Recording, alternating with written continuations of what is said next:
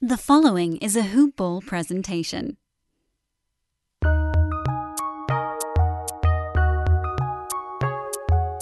Welcome to the Fantasy NBA Today podcast.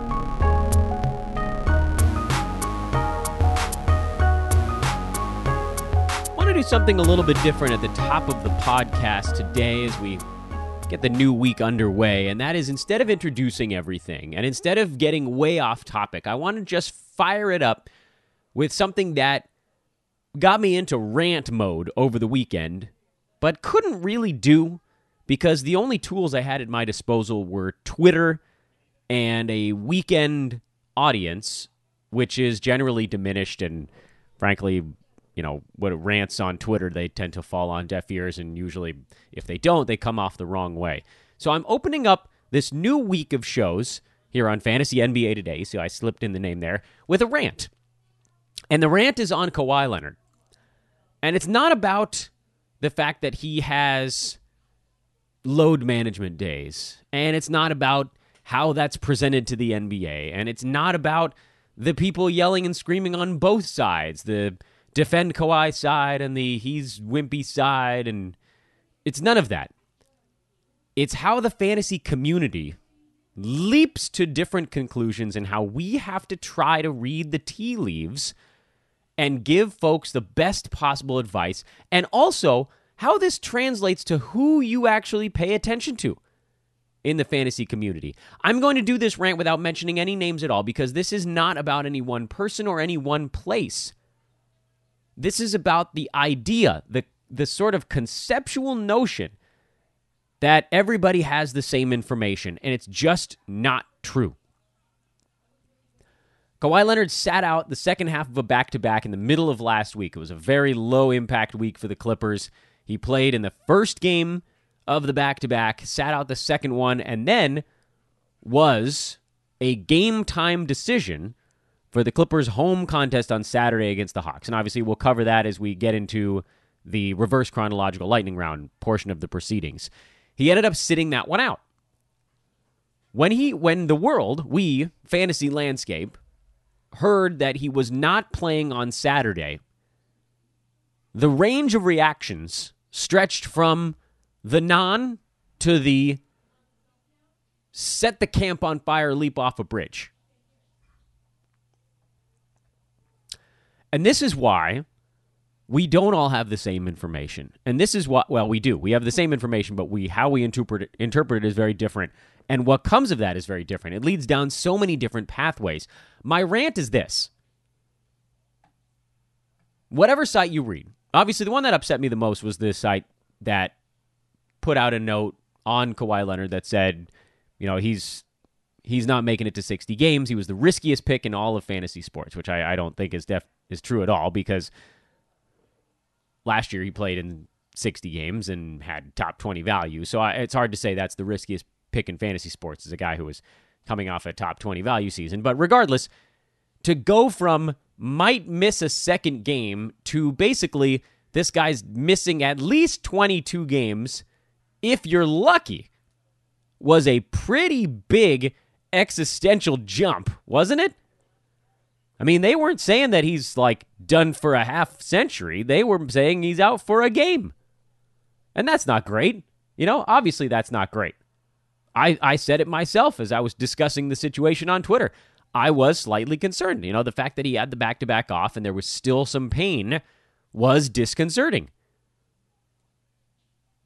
There was also a site that basically just said, hey, let's just hope this was them buying him an extra day or two of rest because they were playing the Hawks who have literally one reasonable player on their team right now, Trae Young, and surrounded by a cast of who knows who's. Maybe that was it. That feels like maybe we're underplaying it a tiny bit. You know, maybe it was, but obviously there was still some pain in there.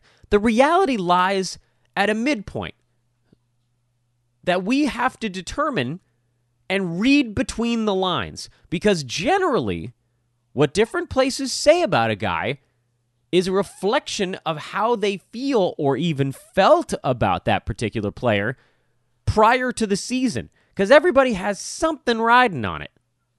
A site that says this is probably nothing is probably a site that's very high on Kawhi. A site that says, This is the end of the damn universe. Book your trip to another dimension because this is ending horribly. Is probably a site that was super low on him and wants this to be the end of days. Reading between the lines is one of the most annoying things in fantasy sports, and you are all subjected to it on a daily basis, no matter what you're looking at. Our goal here on Fantasy NBA Today is to be as transparent as humanly possible. If I get something right, I'm going to talk about it. If I get something wrong, I'm going to talk about it. It's all about trying to figure out the right time to do things, the right time to be patient, the right time to be aggressive. What's a buy low? What's a sell or what's a, a sell high? What's the opposite? Is something a big deal or isn't it a big deal? And so for something like this, and now I'll just jump right into it, this is what I would call mildly disconcerting. It's not nothing, and it's not everything. It's in between, and it's okay that it's in between. The right assessment listen, I want Kawhi to succeed. I have him in a number of places, so I really hope that this is basically nothing. But I am more than willing to admit that this is not nothing.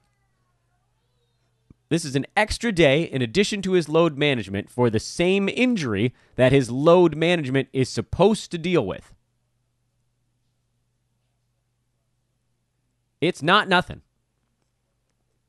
But if, as Doc Rivers already indicated, he's expected to play tonight, he's expecting to see Paul George and Kawhi Leonard on the floor at the same time. If that's the case, and it really was just one additional game off, that makes it not that big of a deal. That makes it not a zero deal and not a huge deal. Such is the case with so many things in fantasy sports. The rant really is just this that you guys have to be forced to try to read between the lines on everything. What does a place or what does the landscape want you to think? What about if you were just reading Clippers blogs about this stuff? I can guarantee you that they want you to think it's nothing.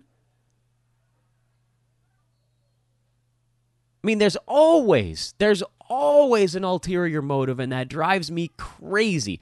So I hope you guys didn't do anything nuts over the weekend. And you just sat on it and waited.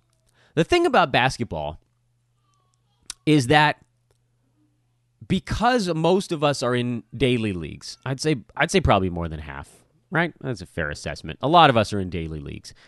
When a guy misses a game, it's a huge deal. When a guy misses a second game, it's a huge deal. We're talking about basically the equivalent of like half a week if you sort of pull back and take the broad view. He missed Wednesday, which we knew was going to happen. We got told he was a game time decision for Saturday on Thursday, Friday. So we're talking about Friday to today, probably. Thursday to today at the absolute longest. Friday, Saturday, Sunday, Monday. Four days. Four days is what we're talking about here. That's not much. Feels like forever, though, doesn't it? Feels like a long time. And with that, I say welcome to Fantasy NBA Today, everyone. I am Dan Besbris, filled with the piss and vinegar of a thousand suns as we start off a new week here on the show. Uh, this is a hoop ball presentation, also brought to you by our buddies at Hawaiian Isles Kona Coffee. HI Kona Coffee on Twitter, HawaiianIsles.com. Hoop-ball.com is the website. Check them out right now. Hey, Brews Letter coming out first thing this morning.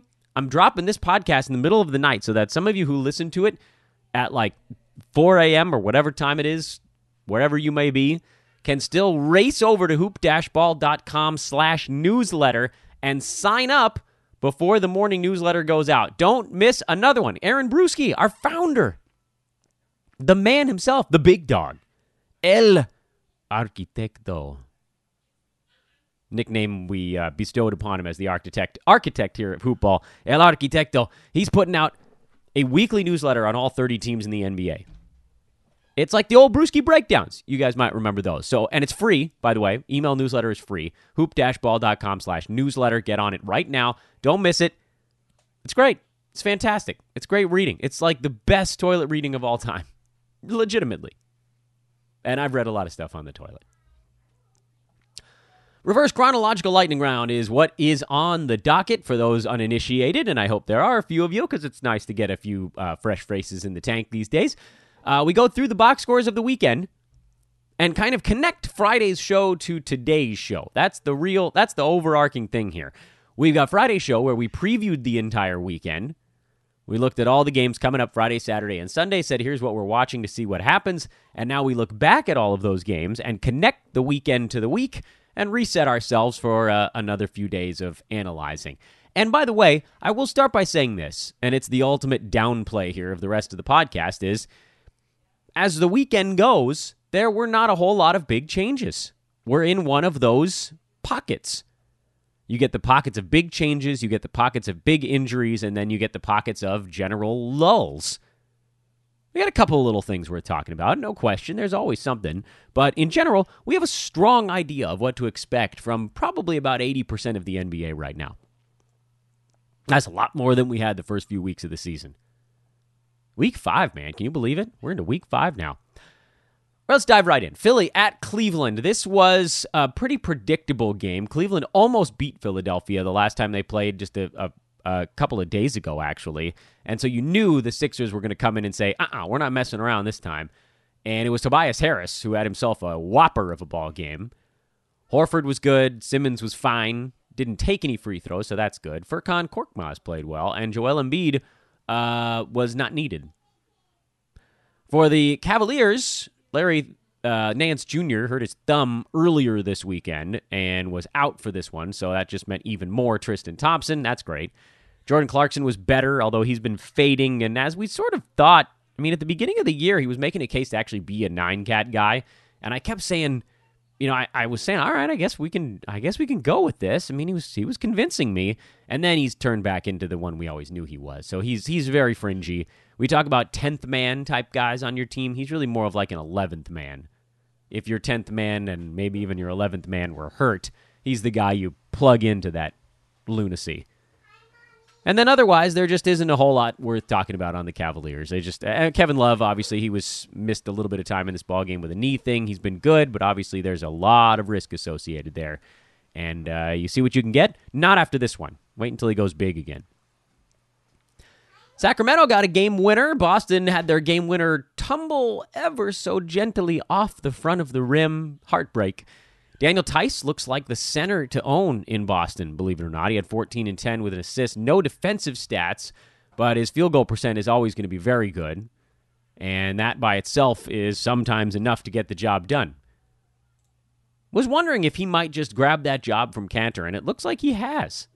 Interesting little footnote on all of this stuff. We, uh, I wouldn't rec. I mean, I, I would say you could throw him on some teams where necessary. It's looking like he's won the job. Kanter played 19 minutes, Robert Williams only six. And then this was just an ugly one. They didn't play well. Sacramento, big one from Buddy Hield. They're playing over their heads right now with no De'Aaron Fox and no Marvin Bagley. That will always level off. The question is when. But they're playing better now after a really slow start to the year. And, uh, you know, there's the ebb and flow of a long NBA season. Bogdan Bogdanovic, he obviously is worth using right now with Fox out. Bjelica worth using obviously, as we've talked about before, with Marvin Bagley out. And then uh, Harrison Barnes is floating along at the end of the, the rope, and Richaun Holmes is good as well. Cory Joseph is playing big minutes and doing nothing. That's.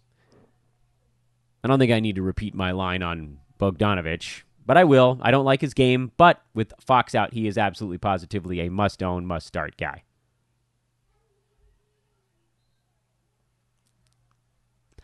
Washington made a game of it with Orlando. They were getting beat to hell and then came back and uh, made it interesting. Lost 125 121. Bradley Beal, big one. His buy low window is Dunzo. Davis Bertans played better in this, and obviously he's going to run a bit hot and cold.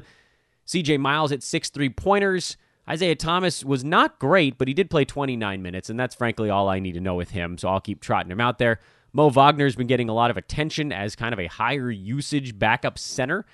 But as long as he's stuck behind Thomas Bryant, I can't fully recommend the ad on him. If he ever got the starting gig and was playing 25 to, you know, 29 minutes, that's a very different bird than pushing hard to get to 20. Rui Hachimura's fantasy game still pretty whack. I think Davis Bertans does belong on a team. He's uh, he's in that tenth man mold as well.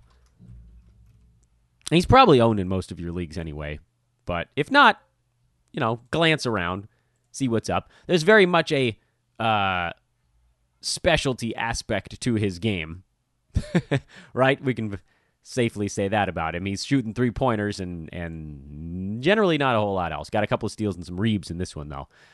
Orlando side, Evan Fournier had a big one. Terrence Ross looks like he's ready to roll these days. Made his free throws, got some steals, only hit one three pointer. Could have shot the ball better.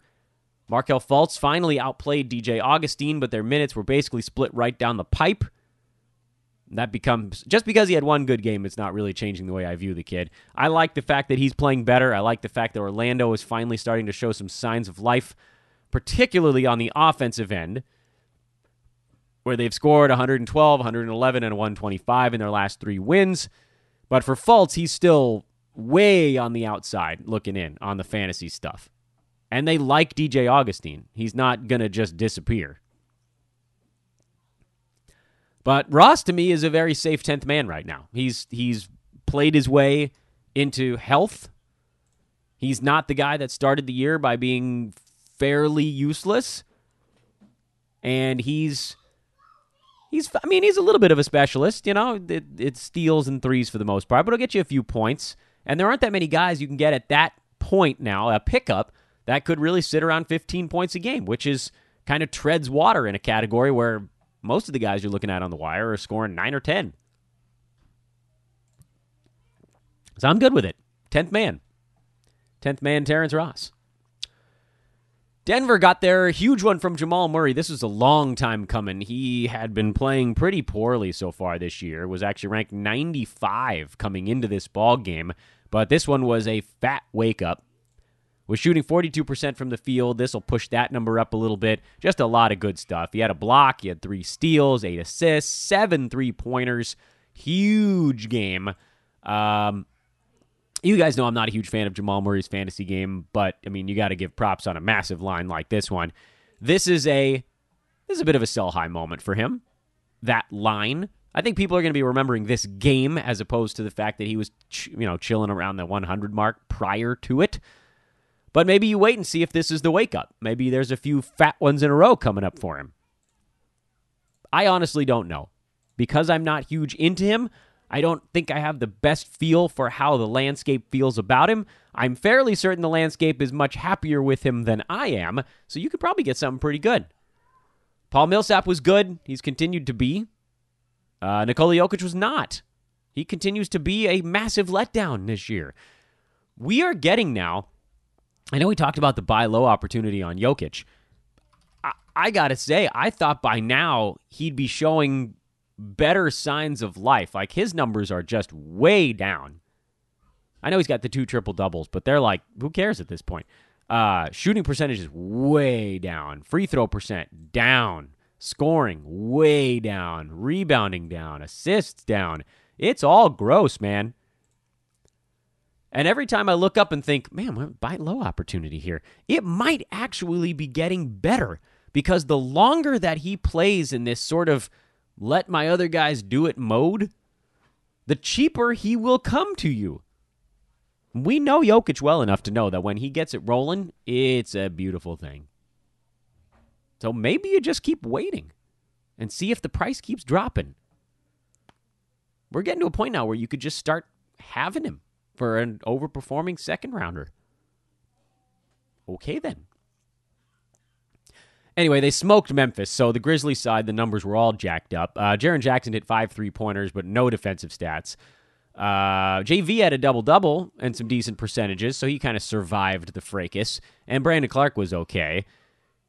Jay Crowder is an interesting footnote in our fantasy discussions these days. He probably fits the mold as a 10th man because he is wildly inconsistent at this point.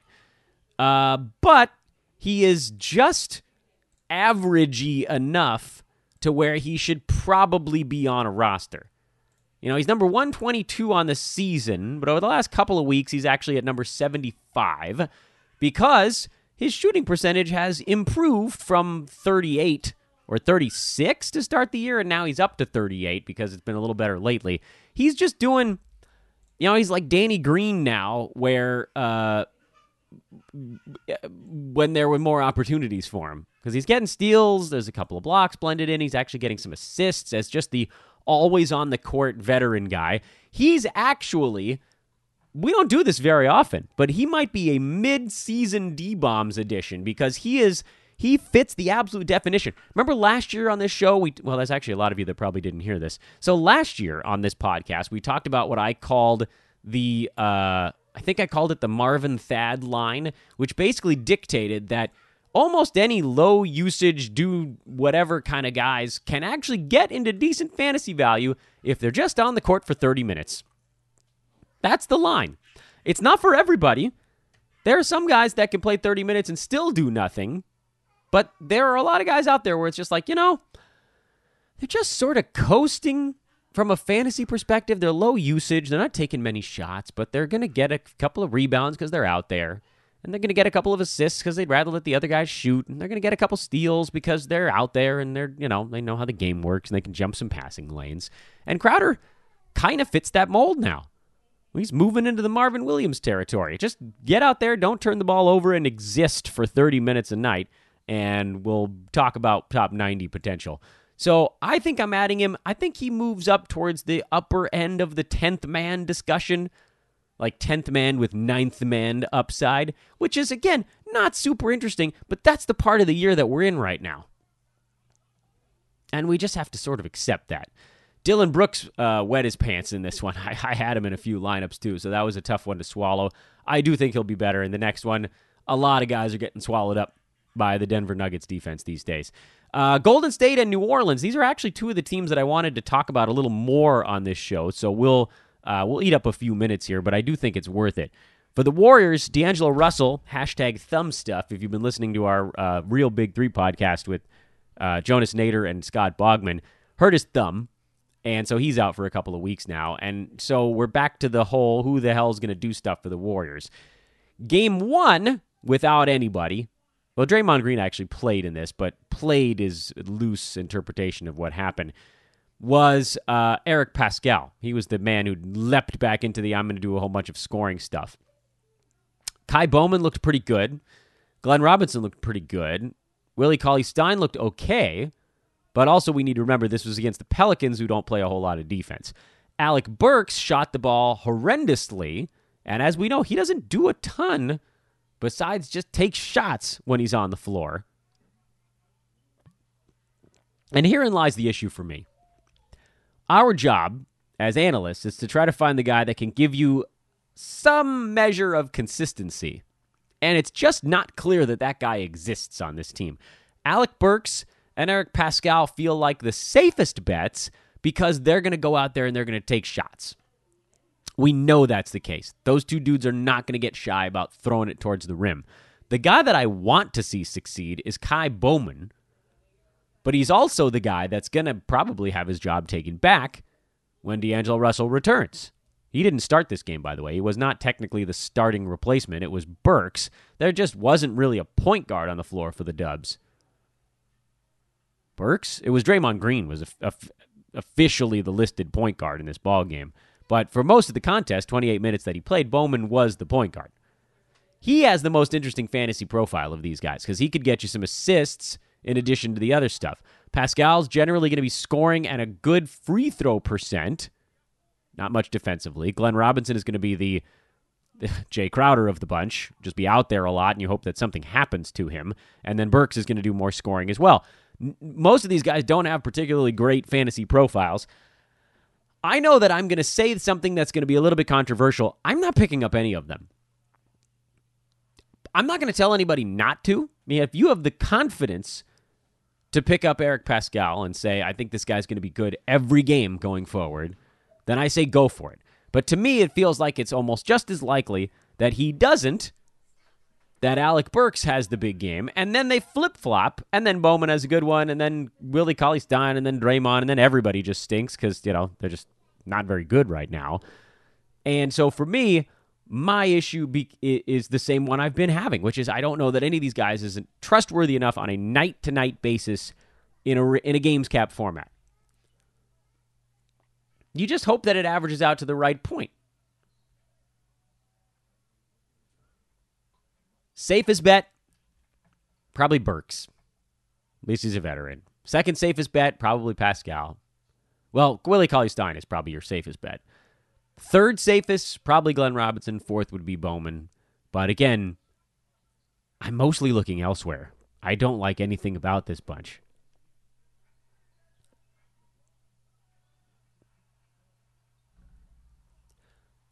Now, New Orleans, equally banged up, I just had nobody left.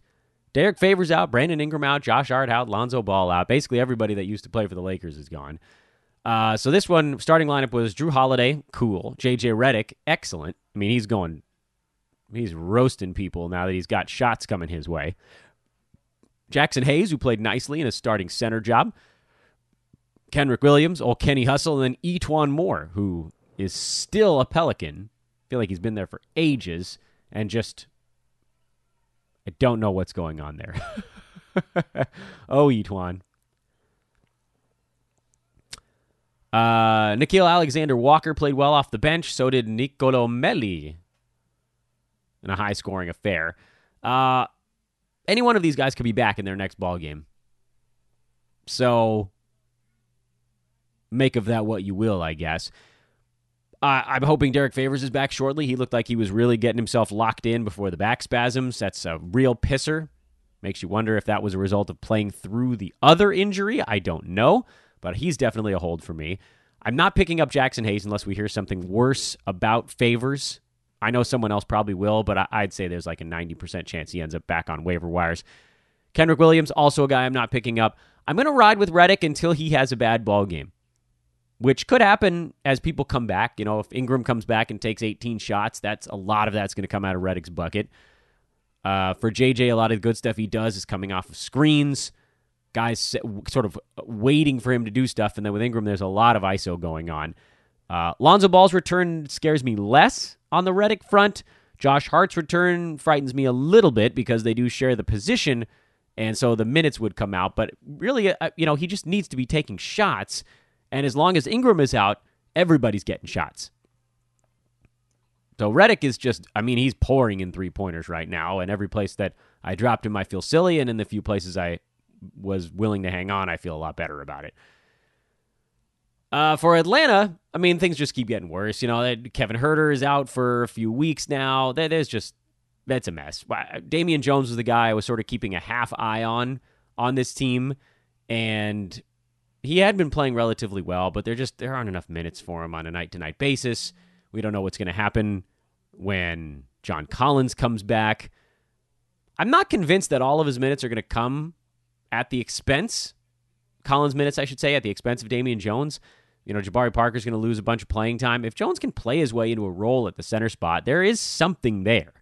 But I don't know about picking it up and hanging on unless you've got that's a serious luxury stash opportunity for a guy that's barely on the edge of value, even as it is. Saturday, Brooklyn 117, Chicago 111. We're going back to the previous day. Brooklyn's a pain in the ass, man.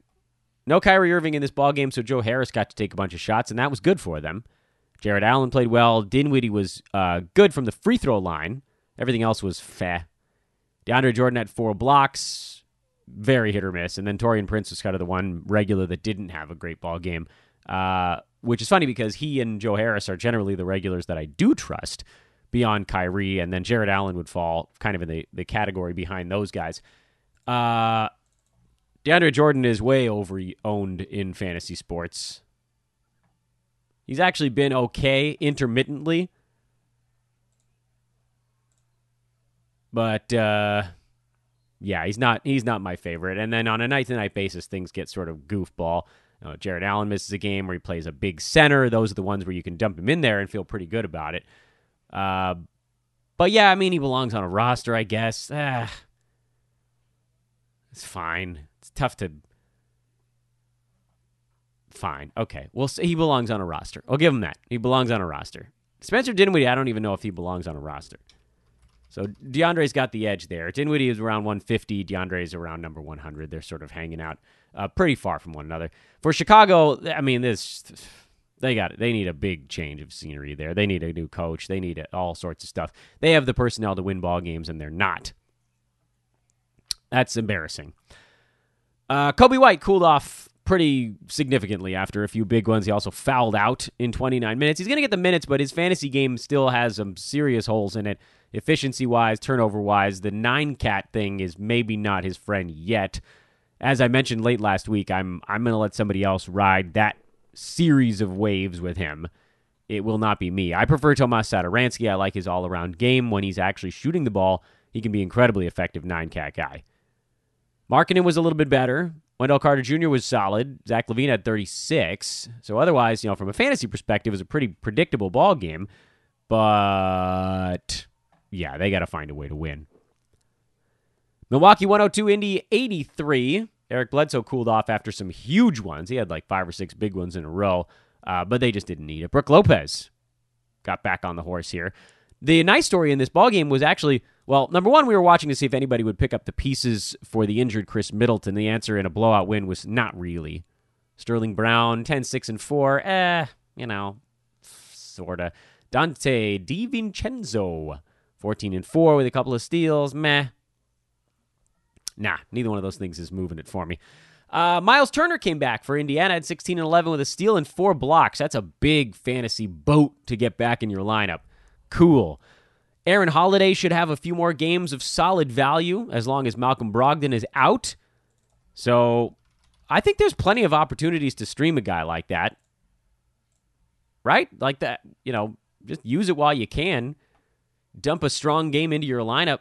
Dump two or three strong ones in there. He's he's going to get you solid numbers. Steals, threes, assists.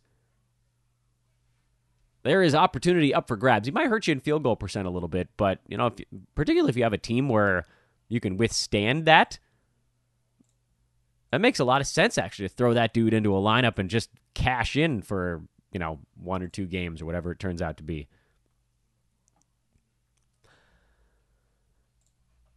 Charlotte beat New York on the road.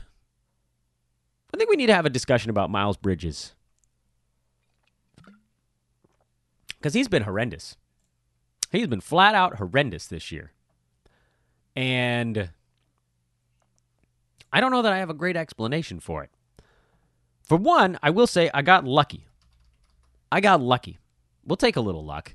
I liked Miles Bridges coming into this year, but I liked him about a round to a round and a half later than he was going. I thought, you know, to get this guy around like 85 to not to 100 range, and he was going just in front of that. And so every time I thought, oh, I guess we're getting pretty close to where I would take Miles Bridges, someone scooped him up in front of me. So I got really lucky. It wasn't that I didn't like him, it was that I didn't like him enough. And so I have none of him. I have no Miles Bridges on my teams. But a lot of that was dumb luck. Looking at his numbers, we don't really have the portfolio to say what we should expect. He played 21 minutes a game, played 80 games last season. Seven points, four boards. Wasn't actively involved in most of the games. 0.7 steals, 0.6 blocks, and 0.8 three pointers. So we all figured a starting role for Bridges this year came with about eight to nine more minutes, and hopefully an increase of. It's not going to be a 50% jump because per 36s tend to scale back as you get closer to 36 minutes, but some kind of, I don't know, 30%, 30 to 40% jump instead of 50.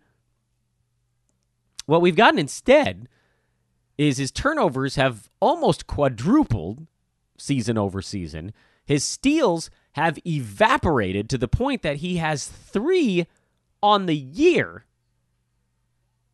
Blocks and points and assists are basically, and three pointers, are about the only things that increased at a rate that we thought made any sense at all. Rebounds went up by one. So there's something screwy going on here. And what it is, I'm not 100% positive. It might just be personnel around him. You know, we've actually seen his minutes trending down in their last two victories in favor of the old guys. Nick Batum in the most recent one. We'll talk about him in a second.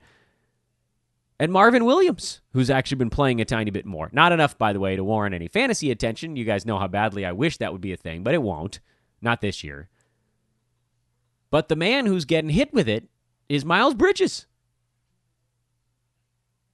He's getting phased out for some reason. If you own him, if you have him in a league, I honestly can't tell you that you have to hang on. He's number 209. We talk about guys playing 30 minutes a game where it's not translating into anything. He's that guy. He's playing 31 minutes a night and it's translating into nothing because his percentages are both pretty whack. Turnovers are too high for what he brings to the table.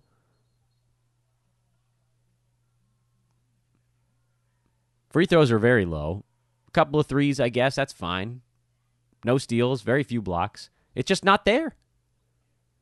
I do believe that at some point this season, he'll start to figure it back out again. I just don't know when that is, and it's hard to sit on a guy. You could just treat him like he's injured if you don't have a ton of injuries already. If you do, then you have some really hard decisions to make. Otherwise, things mostly stayed the same here. Nick Batum had three points, nine boards, six assists, a steal, a block, and a three pointer in 29 minutes of his return. He is likely to remain on waivers in your league. He's not particularly heavily owned in fantasy circles. I think we'll learn a lot more about him in their next ball game. And then we can make a call on it. But I do, I've got an eye on the dude. I've got an eye on him. Make no mistake, you should as well, just in case he decides he wants to get involved. He didn't really in this one. Took four shots in almost 30 minutes, which is a stark reminder of how little he cared to do anything last season either. But he was rebounding and he was passing, so that's something. Mitchell Robinson was good. Marcus Morris was serviceable. And everybody else was horrendous for the Knicks. Um, RJ Barrett did have 22 points, but didn't have any defensive stats. I swear, Julius Randle, on a nightly basis, is just tanking fantasy teams. He might be the worst player to have right now because you have to start him on the chance he goes nuts, and he's been horrible. Actually attacking your team in multiple categories every time out. Field goal percent, bad. Free throw, worse. Turnovers, horrendous. Steals and blocks, why bother? Worst pick in fantasy drafts right now. I have no idea how I ended up with him in one spot. That was my panic pick, and I've just I was pissed right from the second it happened. And I was hoping, well, maybe it won't be so bad. And here we are. Well, James Harden beat Minnesota basically by himself. He had 49. I do like PJ Tucker cruising along here. Miss you, uh, Danuel House. Hurry back. But I'm not picking up any of these other guys in the meantime. Uh, unless we get horrible news on Clint Capela and then Isaiah Hartenstein. Hartenstein? Isaiah H. I don't know if it's Steen or Stein, actually. Embarrassing for me right now. Uh, he had 16 boards. He's a guy to watch if Capela misses more time, but he took two shots in 31 minutes. That's rough. Jake Layman is the guy on the Minnesota side you're keeping one eye on, but don't pick him up, guys. Andrew Wiggins was out. He took a lot of his minutes and a lot of his touches. We've seen sort of a lack of peripheral stats from Jake. And so that makes him a tough guy to own when everybody's healthy in Minnesota because he's going to need to do a lot more in the counting stuff to make up for the not a ton in the other stuff. So, watch list. We already talked about New Orleans. Miami Bam Adebayo didn't miss free throws, and then things went really well for him. That's all we really want there. Jimmy Butler is engaged distributor mode. He's an assist monster these days. Played through an illness to have a big one. Uh, Kelly Olynyk's been playing better lately. He deserves at least a look. Duncan Robinson filling in for Justice Winslow. Kendrick Nunn playing well. Tyler Herro played better, but that was because Goran Dragic was out. You know how I feel about those guys. Nunn is the cut above. Dragic and Herro to me are both sort of just beyond the cut line. Uh, and then Olynyk, he's probably on a bunch of fantasy teams actually, but he's quietly become pretty relevant here over the last week, week and a half. So if he's not, I'm totally fine with you throwing him onto a team. In fact, over the last two weeks, he's number 80. That's pretty good. It's tough because he's off the bench; those minutes fluctuate heavily. But he does a little bit of everything, and that's that makes him a pretty easy guy to to roster in fantasy.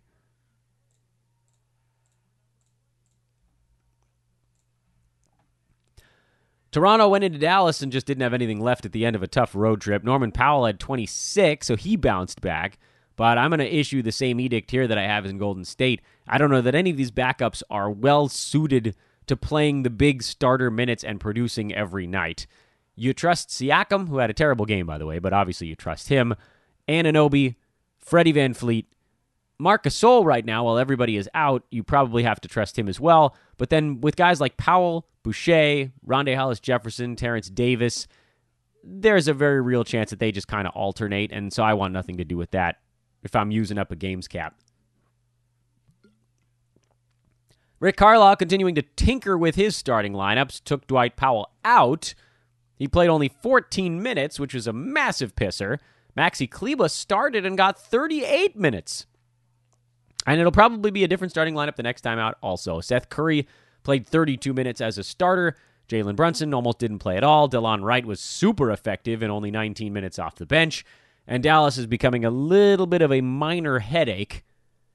I'd love it if Seth Curry got the starting job and got to chuck some shots up there. He's a very good shooter, but I'm also not believing it with how we've seen things bounce around. And look at his game log if you want reasons to not jump on a guy. But it's another watch list dude. A lot of watch list guys this weekend. Portland signed Carmelo Anthony, and Rodney Hood, perhaps feeling the pressure, had 16 4 and 2 on 6 out of 8 shooting. He's a very good 10th man candidate. Whiteside was good. Dame was eh. Didn't shoot the ball well, but had a nice free throw, thing. And then CJ McCollum finally had a big ball game. Everybody else is off the radar. Lamarcus Aldridge had a big one with no DeJounte Murray for San Antonio. He was forced to rebound a little bit, and that was great for those of us who have him, and I do.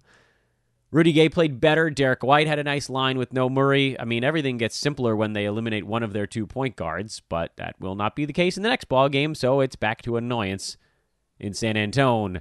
Paul George had 37 points in 20 minutes in a Clippers 150 point win scored 150, won by 49 over the hapless Atlanta Hawks. And you can pretty much chuck the rest of this one into the fire. Fun, fun, fun. Who played on Friday that didn't play Saturday or Sunday? I think there was at least one or two teams. Detroit played on Friday. They had their full complement of guys. Blake Griffin, Derrick Rose did some scoring and nothing else. They're bad, man. Luke Kennard lost all of his usage with the team healthy. Langston Galloway has been hot lately. He's scored in double figures now in like eight or nine consecutive ball games, and I still want nothing to do with him. He's, you know, he's making a case to be like a 12th man sort. There's just not enough, man. There aren't enough touches for Galloway to be taking 16 shots every game. That ain't going to happen most nights. We've already talked about Charlotte, so we can flip them into the burner. Uh, let's see, who the hell else are we missing here from Friday as we rip our way through it? Utah I think you can drop Joe Ingles. That hurts to say. We loved our smoking Joe, but the addition of Mike Conley and Bojan Bogdanovic really pushed him off the uh, the inner, inner circle out there. Nice to see Rudy Gobert really get cooking, start to push back up towards where his value should be. Uh, I know already talked about Memphis, but this was a sort of a non-blowout. They actually won this game close, and, and look at Crowder's line, and that's the type of stuff that we're like, okay, just get him out there for 30 minutes. We'll take it. Oklahoma City played on Friday, didn't play over the weekend. Chris Paul looks great these days. He's taking on more of a scoring role for this team, which is not really what I wanted when I drafted him, but as he's worked his way up now, he's like number 27 over the last two weeks. So he looks like himself. And so that's cool. And Oklahoma City is finding ways to get close to 500. And as long as they remain in the mix, that's good for us. They're 5 and 7. They're the 9 seed right now. That's good. That's good for those of us that have players on that team that we want to keep playing. Steven Adams doesn't look like himself. I think he might be hurt. Not enough to get Nerlens Noel significant playing time, but hurt enough to knock his stuff out. So I know that Dennis Schroeder's a guy we like a lot here at Hoopball, but for Nine Cat, he's been a tough own, man. Say it like it is a little bit. He's really more of an eight cat guy. And I'm a nine cat guy. I know a lot of you out there are eight cat guys. The split is actually pretty heavily in favor of nine. If you look at sort of the general public, that's not maybe necessarily what we should use, uh, but that's what we talk about. So uh, he's he's created a little bit of a rift between formats at the very least. And I think that takes care of all 30. I think that's the full reset. Turning the page to a busy Monday, we got nine games coming up tonight. But before we do that, I want to remind you guys to follow me on Twitter at Dan Besbris, D A N B E S B R I S, and let me know if you'd like to be a part of the Hoop Ball team. We continue to look for recruits among the sharpest of the fantasy minds. Think you can write? Holler at me. Think you can podcast? That'd be cool. You'd actually get to work under me. Hit me up at Dan Besbris. Think you can do something else altogether? Something on the marketing side, the show, the social side, something we're not thinking of at all. You want to put hoopball on Instagram? I don't even know how the hell that would work. I said it, and as I was saying it, I was like, ah, "Dan, you're too old to say this. Don't don't say something you don't understand." Hit me up again at Dan Besbris, D A N B E S B R I S, and if you can't spell it, search for Dan from Hoopball on Google. My Twitter will pop up. And if you don't have Twitter, because we know there's at least a few of you that don't, send an email to teamhoopball at hoop-ball.com. Teamhoopball at hoop-ball.com. And we can reach back out to you that way as well. Hey, last chance before it comes out, sign up for the Hoopball newsletter. Again, that's hoop-ball.com slash newsletter. Don't forget. Let's look at Monday. Cleveland is at New York. A barn burner, that one's sure to be. Charlotte, Toronto, Raptors favored by nine. Indy and Brooklyn, two teams still kind of trying to figure themselves out, but good to have Myles Turner back on the floor. Portland is in Houston. Fun one. Rockets by six and a half. Milwaukee, a seven point road favorite at Chicago. San Antone, medium sized underdogs at Dallas. Lines are catching on. Boston is at Phoenix. Upstart Suns and the slightly cooling Celtics. Maybe they'll start to miss Gordon Hayward here shortly. Minnesota, Utah, Northwest Division showdown. And Oklahoma City is in LA, where uh, Paul George will take on his old team. And possibly we'll see Kawhi Leonard as well. By the way, and I don't know who's going to be playing in that game at this moment, and neither do the lines makers, so there's no line on that contest. If everybody's playing for the Clippers, I'm fading the crap out of them. It's hard to put a bunch of superstars together that haven't before. Fade. Fade. Fantasy perspective uh, for the Clippers, you just sort of see who can hang on once they've got everybody together. San Antonio, we're always watching basically the guard minutes. Dallas, what are the rotations like? Does Dwight Powell get back in there? I would assume he does, but who the hell knows? Does Seth Curry get another start? If he becomes the full time starting shooting guard for that team, that'd be pretty sweet. I would add him in a heartbeat. Hard to find guys that can hit a bunch of threes without killing your field goal percent. Milwaukee, we're still waiting to find out who can pick up for Khris Middleton, if anyone. Portland, I believe we're seeing Melo tomorrow, not in this one in Houston. Who plays for the Rockets? That's a big deal. Their health is the only question mark there. Uh, Toronto, again, we're sort of watching the backups. And then with New York, I mean, it's just a big middle finger to the fantasy community, but uh, we'll certainly keep a watch on it. In terms of homework, I think San Antonio Dallas is probably the game that has the most stuff worth keeping an eye on, and then Oklahoma City uh, LA Clippers is probably the one that'll be the most interesting ball game on the docket. Maybe Portland Houston, but I'm more interested to see what the hell happens with Melo.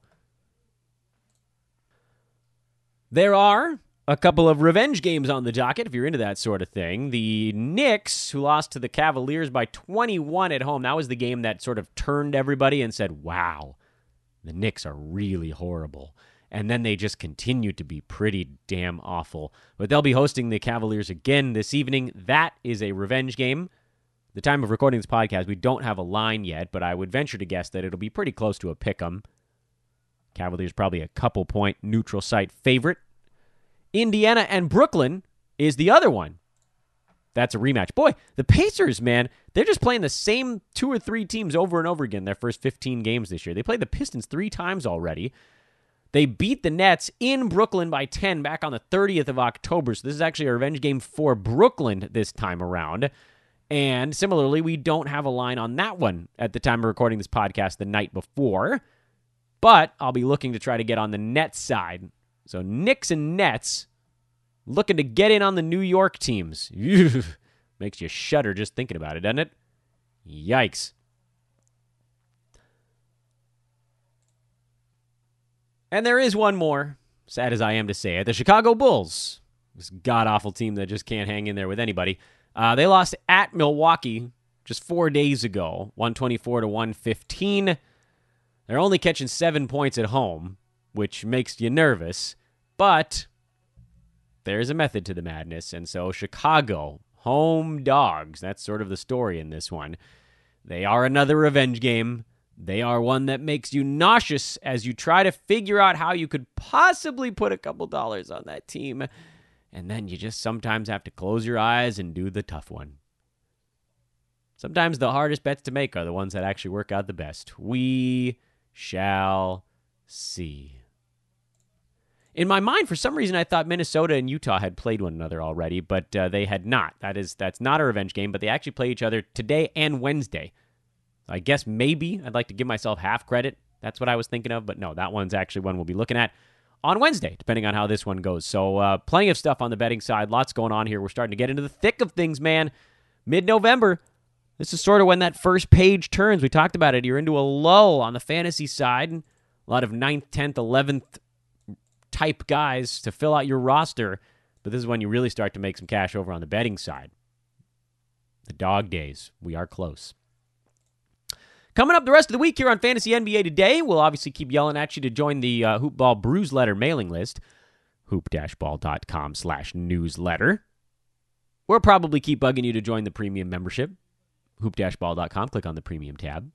We will be talking to Hoopball's new daytime editor, Pedro Doreste, on tomorrow's show. We actually recorded that on Friday. So a couple of things we talked about are not perfectly evergreen, but it's really a look at a lot of unsustainable or sustainable statistics with guys, things that you might see regress towards the mean. How you can use that to maybe craft a trade, or do you want to just cash in? Do you want to ride it out? Uh, it's a really cool discussion. We went about 35 minutes. We thought we were going 20, and it was just so good we kept going. So that'll be on tomorrow's show. We'll talk to Brandon on Wednesday with our weekly buy low, sell high discussion. Uh, I think we're going to be talking to Coach at some point this week. Get a little info on the DFS the daily fantasy broskies cutting into our world a little bit here. Uh, and obviously, we'll just keep chugging along, finding values, kicking asses, taking names. I am Dan Besbris. This is Fantasy NBA Today. Thanks so much for listening, everybody. Please do rate and review the podcast. I can't believe I didn't yell at you about that yet. Thank you, by the way, to all the people that have done so. We're up over 330 reviews now on the show. I am touched, but not in a gross way. I am touched in a way that just I'm I'm so thrilled. So please keep doing it. Every time you do, we move just a little bit farther up the charts. More people find us, more people subscribe to us. Don't worry, they're not in your leagues. You still have the edge. But let people know. Maybe you can get one of your friends that doesn't play fantasy to go subscribe to the pod. If they've got data, whatever, maybe they can just download it on the Wi Fi and maybe they can then listen and rate and review. Just keep helping us spread the word. Whatever it takes, we're going to keep growing. We're going to keep blowing up as much as we can, and we'll keep the discussion going over on the Twitter at Dan Besbris. Talk to you guys soon. Have a great Monday. So long.